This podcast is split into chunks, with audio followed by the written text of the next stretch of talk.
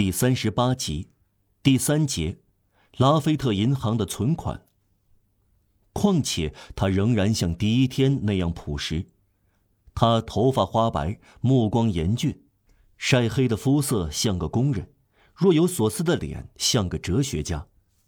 通常他戴一顶宽边帽，穿一件粗布长礼服，纽扣一直扣到下巴。他履行市长的职责。工作之余，他孤独的生活着。他很少同人说话，他躲避繁文缛节，侧身一失礼，赶快就躲开了。微笑是为了免得交谈，施舍是为了免得微笑。富人们这样谈论他：哦，多温和的一头熊！他的乐趣是在田野里漫步。他总是独自进餐，面前打开一本书阅读。他有一个精美的小书橱，他爱书籍，书籍是冷漠而可靠的朋友。随着财富增加，闲暇随之而来，他好像用来充实头脑。自从他来到滨海蒙特伊勒，人们注意到他的谈吐一年年变得更彬彬有礼，更字斟句酌，更谦和。他散步时喜欢带一支枪，但很少使用。偶尔开一枪，则是弹无虚发，令人胆寒。他从来不射杀与人无犯的动物，他从来不射杀小鸟。尽管他已不年轻，据说他还力大无穷。他给有需要的人助一臂之力，扶起一匹马，推动陷入泥泞中的车轮，抓住牛角，扯住一匹逃走的公牛。他出门时口袋里总是装满了硬币，回来。袋里空空如也。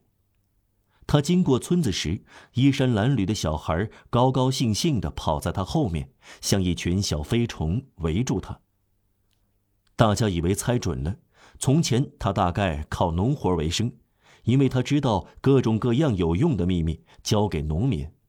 他教他们用普通盐水喷洒粮仓，冲洗木板缝隙，消灭麦蛾，在墙壁、屋顶、屋子里。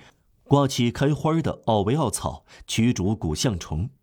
他有一些秘诀：根除地里的野鸠豆草、麦仙翁、野豌豆、山涧草、虎尾草，各种各样侵害小麦的寄生草。他在兔子窝里放上一只北非种的小猪来防范老鼠，怕闻到这种气味。一天，他看到当地人忙于拔荨麻。他望着这堆拔出来已经晒干的植物，说道：“死掉了。如果懂得利用，这可是好东西。荨麻幼小的时候，叶子是美味的蔬菜；老了有纤维，像大麻和亚麻一样。荨麻布比得上大麻布，剁碎了可以喂家禽，磨碎了可以喂牛羊。荨麻籽掺在饲料里，能让牲口的毛发光。”荨麻根拌盐能产生好看的黄颜料，再说这是上好的草料，一年能收割两次。而荨麻生长需要什么呢？一点点土，不要照料，不要种植。只不过它的籽儿边熟边落，很难收获，如此而已。只要稍微花点力气，荨麻就成为有用的东西；忽略不管，它就成为有害。于是让它死掉。多少人像荨麻呀？过了一会儿，他又补充说：“朋友们，请记住，既没有油草，也没有坏人，只有外行的庄稼汉。”孩子们喜欢他，还因为他会用麦秸和椰子壳做出美妙的小玩意儿。只要他看到教堂门口张挂黑纱，就走进去。他寻找葬礼，就像别人寻找洗礼一样。由于他慈悲为怀，丧偶和别人的不幸吸引着他，他加入到吊唁的朋友、扶丧家庭、在棺柩旁叹息的教士的活动中，仿佛他乐意将充满笔界图景的追思圣诗用作自己思想的范本。他仰视天空，怀着对无限的种种神秘的向往，倾听着在死亡的幽暗深渊边上的悲歌。他暗地里做着一系列善行义举，有如偷偷做坏事那样。傍晚，他悄悄溜进民宅，悄无声息地爬上楼梯。一个穷鬼回到他的破屋时，发现门是洞开的；有时甚至是他不在家时被撬开的，于是嚷了起来：“有坏人来过了！”他走进屋去，看到第一样东西是一枚金币，被人遗忘在家具上。来过的坏人就是马德兰老爹。他慈眉善目，又愁容满面，老百姓都说：“这个人有钱，但并不傲慢；这个人幸福，但并不快活。”有些人认为这是个神秘人物，断定从来没有人进过他的房间。那是真正的隐修士的单身房间，里面摆着几个沙漏，装饰着翅膀交叉的死人骨骨和骷髅头。这一点传闻很多，以至于有几个滨海蒙特勒伊的俏丽而狡黠的年轻女子，有一天来到他家，问他说：“市长先生，让我们看看您的卧室吧。据说这是个岩洞。”他露出微笑，马上把他们带进这个岩洞。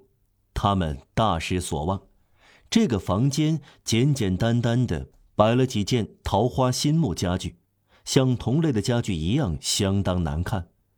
墙壁糊上十二苏的壁纸，他们所能注意的只是两只旧式烛台放在壁炉上，样子像是银的，因为上面打了艳印。这是小城市的人充满睿智的观察。人们还依旧说，没有人进过这个房间。这是一个隐士的岩洞，一个沉思遐想的地方，一个洞穴，一座坟墓。人们还窃窃私语，说他有巨款存在拉菲特银行里，可以随时提取。又说马德兰先生只需要上午来到拉菲特银行，签上一张收据，十分钟之内就能提走两三百万。实际上。这两三百万，上文说过要减少到六十三四万。第四节，马德兰先生扶丧。一八二一年年初，各报刊载了迪涅主教外号弗莱大人及米利埃尔先生的死讯，他有幸享年八十二岁。这里补充一个报纸遗漏的细节：迪涅主教已经有好几年双目失明，他去世时。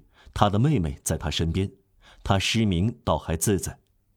顺便说说，眼睛失明并有人爱，在世事难全的世间，实际上这是幸福最美妙的古怪的形式之一。身边总有一个女人，一个姑娘，一个姐妹，一个妙人儿，她在那里，因为你需要她，因为她不能缺少你。自知对我们需要的人来说不可或缺。能以他出现在我们身边的次数不断衡量他的感情，心里想：既然他把所有的时间都给了我，足见我拥有他的整颗心。尽管看不到脸，却看到思想，在世界的隐没中，确认一个人的忠诚，感到一件衣裙的窸窣声，就像翅膀的拍打声，听到他来来去去，进进出出，说话，唱歌。心想自己是这些脚步声、说话声、歌声的中心，每时每刻都表现出自己的吸引力，尤其因为虚弱，更感到自己强有力。在黑暗中，而且正是由于黑暗，成为这个天使围着旋转的星球，能与此媲美的幸福，世上少有。人生的最高幸福，就是确信得到别人的爱。就本身而言，得到爱，说的确切些，不由自主的得到爱。这种确信，这个失明的人就有。在这种不幸中，有人事后就是受到爱抚，他缺少什么吗？没有。有了爱，就根本没有失去光明，而且是什么样的爱呀？完全由美德构成的爱。凡是有确信，就根本没有失明。摸索的心灵，寻找心灵，而且找到了。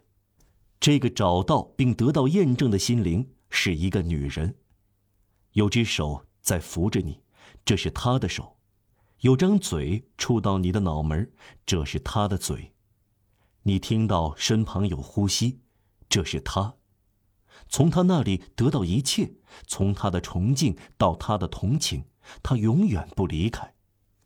得到这种温柔而单薄的力量的扶助，能依靠这坚强不屈的芦苇，双手能触摸到天主，搂在自己怀里。天主可以触摸到，多么使人心醉神迷啊！心灵这朵暗色的美妙的花朵，终于神秘的开放了。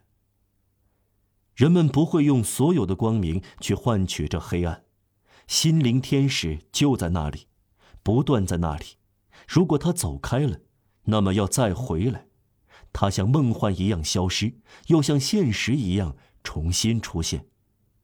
你感到有热量靠近，这是他。你身上充溢了宁静、快乐和陶醉。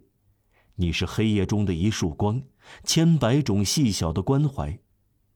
芥蒂小事，在这虚空中却显得非常巨大。最难以形容的女声，在于抚慰你，为你取代消失的天地。你受到心灵的温存，你什么也看不到，但却感到有人爱你。这是黑暗构成的天堂。弗赖主教正是从这个天堂过渡到另一个天堂的。滨海蒙特勒伊的地方报纸转载了他的讣告。第二天，马德兰先生出现时，全身穿黑色丧服，帽子上也缠了黑纱。城里人注意到这身丧服，议论纷纷，对马德兰先生的身世，这仿佛一道光芒，由此推断他和可敬的主教有某种姻缘。他为迪涅主教扶丧。沙龙里的人这样说，这大大提高了马德兰先生的声誉。他在滨海蒙特勒伊的贵族社会一下子获得了几分敬重。当地的微型圣日耳曼区想到不再孤立马德兰先生，因为他可能是主教的亲戚。马德兰先生发现自己的地位提高了，得到了老女人更多的尊敬和年轻女人更多的微笑。一天晚上，一个上流社会小圈子年纪最大的女人，依仗资格最老，十分好奇，大着胆子问他：“市长先生大概是已故的迪涅主教的亲戚吧？”他回答：“不是，夫人。”“呃，可是您怎么为他扶丧呢？”“这是因为年轻时我在他家当过仆人。”大家还注意到。每当有个周游乡镇给人通烟囱的年轻萨瓦人经过本城，市长先生便派人把他叫来，询问他的名字，给他一点钱。年轻的萨瓦人口口相传，经过此地的不计其数。